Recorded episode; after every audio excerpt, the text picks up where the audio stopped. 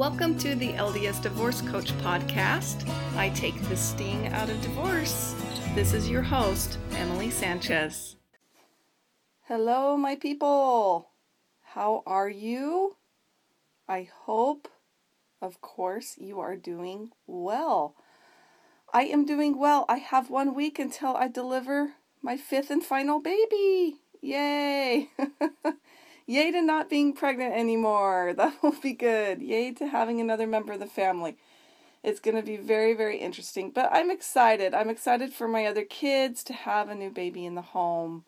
They're a little bit older now and they can realize and know fully the experience of having a new baby in the house. So we're all getting pretty excited.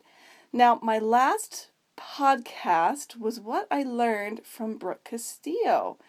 And I thought I would just segue into another podcast. I came across just a real quick training from her about how to solve any problem in a relationship. She calls it a relationship fix. And she gives these four steps. I, you know, it's interesting because every time I hear Brooke Castillo speak, I'm touched because I feel like it's already the voice in my mind. Does that make sense when you can relate to someone? Because it feels like you. So I I hope that you guys get as much out of this as I have. And so there's just some quick steps. They are simple, but they're not easy. But it's interesting, you know, when when things are simple, you can see them. It's just a matter of doing them. Sometimes they're just not easy to do, but they can be simple. There's a difference. So, for any relationship, and when I first came across this training, like most people, I thought, well, the relationship you're in romantically, um, it doesn't have to fit that mold. It can go with anybody. And of course, what I do is I coach people going through divorce or after divorce. And much of my coaching has to do with co parenting, existing, you know, with this ex husband or ex wife who may trigger these feelings, who may trigger thoughts and emotions. And at first, it can be quite the whirlwind. But when we try to change that relationship, into something different. You know, it used to be romantic, it used to be that loving relationship of trying to make a marriage work. Now it's trying to make parenting work.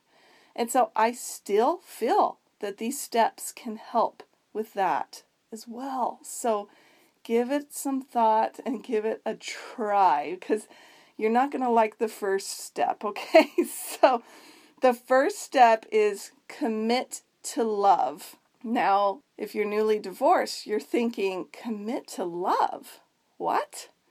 Yeah, I was committed to him and I gave everything to him or her and it was taken away from me or or whatever. You feel like you're at the short end of the stick. You've given everything you can give. Well, guess what? There's more. You can give more. And if you have children together, of course, that would probably be the only reason you're still maintaining that relationship. But you have kids together. And so you can commit to love them in a different way. We know that.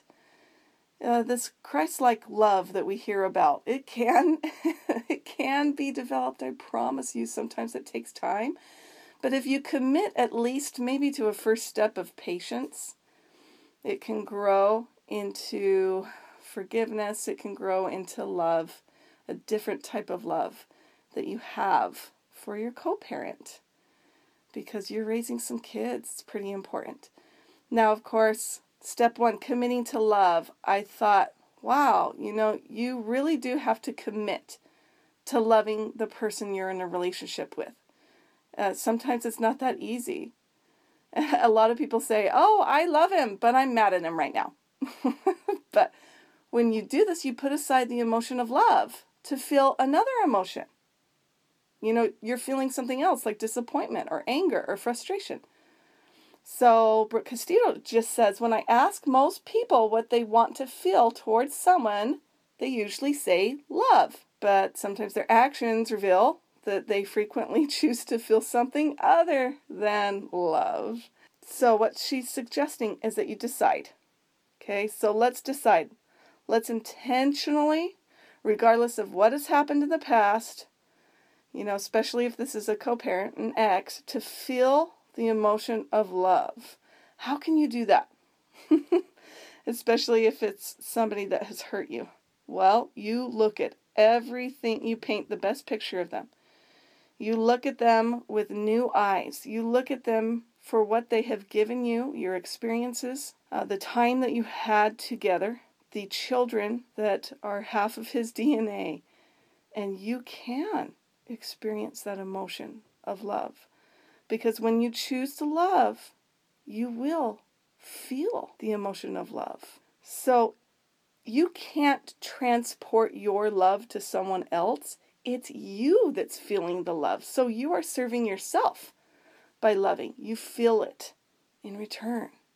And it's a choice. You can choose it no matter how someone else is behaving. For a lot of people, this step alone is enough because love is all that matters. It's always a good choice.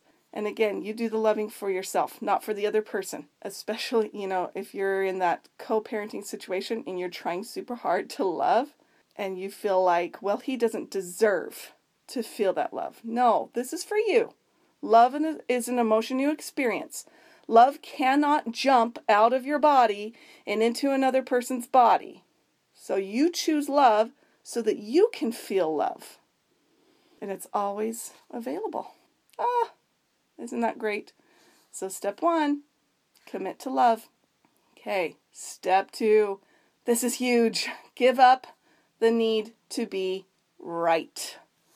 Oh my goodness, in any type of situation, needing to be right is what ruins relationships. When we have tension after a divorce, we still feel the need to tug and push and demand. And sometimes it's like for the dumbest reasons. It's just to be right. Now, Brooke Castillo says that we fight for our opinions because that's how our human brain believes that our survival is made. So, our human brain believes that our survival depends on us being right, that it's human nature. Well, we're no longer running from the saber-toothed cat, folks. You know? So we're not fighting to survive, but our brains still feel like we're fighting for this. So it does not depend on fighting for the sake of being right anymore. And a lot of people are so committed to making the other person wrong that it complicates everything. So we've got to break down our barriers, break down the walls of being right, so that we can let that tension go. That's all it is the tension. When you're trying and fighting to be right all the time, your way is better. No, we've got to do it this way. The kids like this. I know the kids better than you do. You know, all those things. It's just adding tension to the relationship. So allow them to have opinions. Allow them to give their opinion to you, and even if you feel like it's totally wrong, see, now I'm not suggesting that you commit to always being wrong. you just need to commit to not have to be right all the time and to respect the other parent's decisions and opinions in that type of situation. Now, in a relationship like boyfriend, girlfriend, husband, wife, whatever, this is so crucial to making things work when you just let go and be like, you know what? Does that matter? I had a, a lady say, Is this going to matter? You ask yourself, Is this going to matter in 50 years? The answer is almost 100% no. And then she says, Is this going to matter in five years or whatever? Is this going to matter in a week? Is this going to matter in a day? Now, sometimes it does matter, like in a week, a month, but it's interesting to do that just try to catch yourself and say, is this going to matter in 50 eh, years? And then back yourself up to, does this even matter tomorrow? And a lot of times it doesn't. And you can just let it go. Oh, it's such a freeing feeling to let that go. So, again, The minute you give up being right is the minute you release the tension right out that's gripping your re- relationship. And there's no benefit really to be even being right. It doesn't make you a better person. It doesn't give you more confidence. It's not helpful and it is just not necessary. So number 2, give up the need to be right. Okay. We're halfway through here. Step 3. Oh, and I've said this many times. I said this on a, an entire podcast about it. Stop trying to control the other person. Okay, just stop. so many people are innocently, actually, they don't even realize they're doing it. They're trying to control someone else's behavior. You want them to be kinder to you. You want them to say nice things. You want them to be on time, you know, to pick the kids up. You want them to call you right back. You want them to text you right back. The truth is, adults get to behave however they want. And the perce- the perception that you control other people by getting mad at them, okay, and causing them to change. So this is very very passive aggressive. You know, you're mad and they're like, "What's wrong?" you know, and and they know that they were late or whatever and you're trying to manipulate them. It just causes so many problems in any type of relationship. And it's interesting because the benefit is for you. When you stop being mad, imagine the freedom that comes with it. But also, so when you successfully control someone else, they may be doing what you want, but they're not doing it because they want to. Instead, they just don't want to deal with your wrath or the consequences of not acting how you want. So, what should you do? You simply let the person you're in a relationship with behave however they want. Now, some people think, well, I'm letting him walk all over me. I'm, I'm, I'm letting him just get away with anything. No, you can still have boundaries. It's on you to let go of the small things and work on yourself and not get offended by people acting other than how you want them to. So, and trying to control someone with your own expectations for how they should behave is setting yourself up for a failed relationship. Get rid of expectations, turn them into appreciation. So instead, when someone acts in a way that you don't like, choose to control yourself. So she gives some examples. She says, you still set these boundaries. So she says, if I agree to meet somebody and they don't show up when they're supposed to, I just leave. But I don't get mad. I don't try to control the situation. I just leave. And she also said, so if someone is rude to me, I might say something like, you know, I don't really want to experience this right now, so I'm going to take a break from it. So you can still set those boundaries, but choose not to let it bother you. Move on. And so when when people are acting how they want, you don't need to interpret their behavior as you're allowing them to walk all over you or whatever. You can simply set the boundaries on your own behavior and decide what you're going to do and what you're not going to do. But this decision doesn't need to come from anger because remember, you are committed to love. like step one. So, again, step number three stop trying to control the other person. Let them be, let them go. Step number four. I have also talked about this in uh, my past podcasts. Take 100% responsibility. And you might not think this is fair. You're right. It's not fair. but being fair won't fix anything, it won't fix your relationship. So, if you want to fix the relationship, the way to do it is to take 100% responsibility for yourself and how you feel. So, it's not I'm not saying that you take responsibility for the their behavior or how they feel. I'm just suggesting that you take responsibility for how you feel. And this can be hard with a lot of people. I've seen so many people in relationships struggle with this. But I'll tell you what, it's always worth it.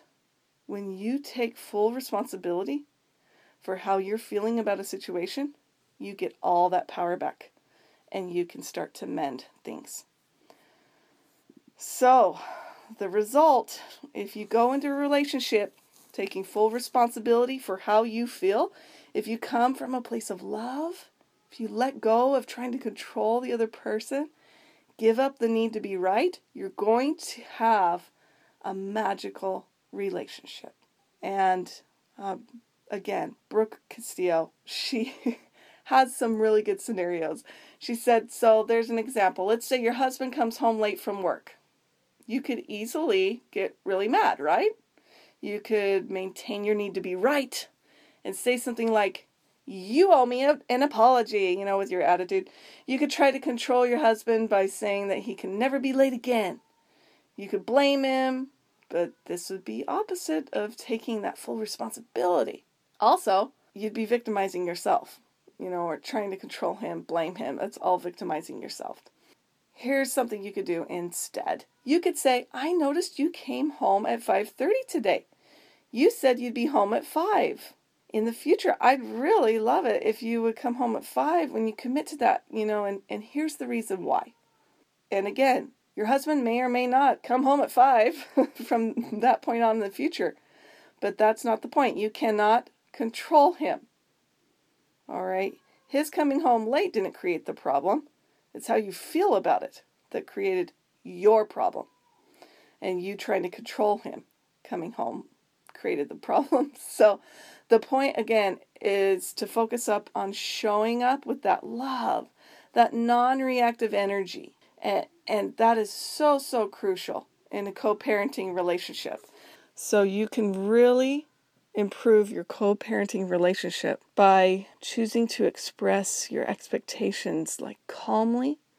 This is how we communicate from love without demanding them. Because when we're disempowered in relationships, it's often because we blame other people for how we feel.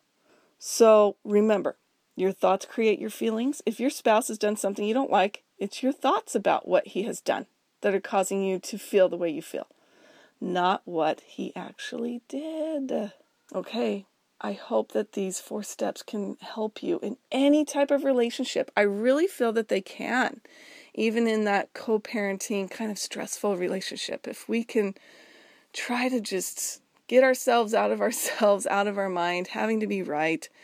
We can commit to love. We can take responsibility. We can get along. We can. And it can be a great relationship. All right. If you feel like you need any help with any of these steps, please reach out to me. That's what I'm here for. That's what I'm good at. Okay, we can work together. So let me know. My email is coachemilysanchez at gmail.com. Okay, folks, make it a good one. Make it what you want. Bye. Thank you so much for listening today. Come on over and visit me at coachemilysanchez.com.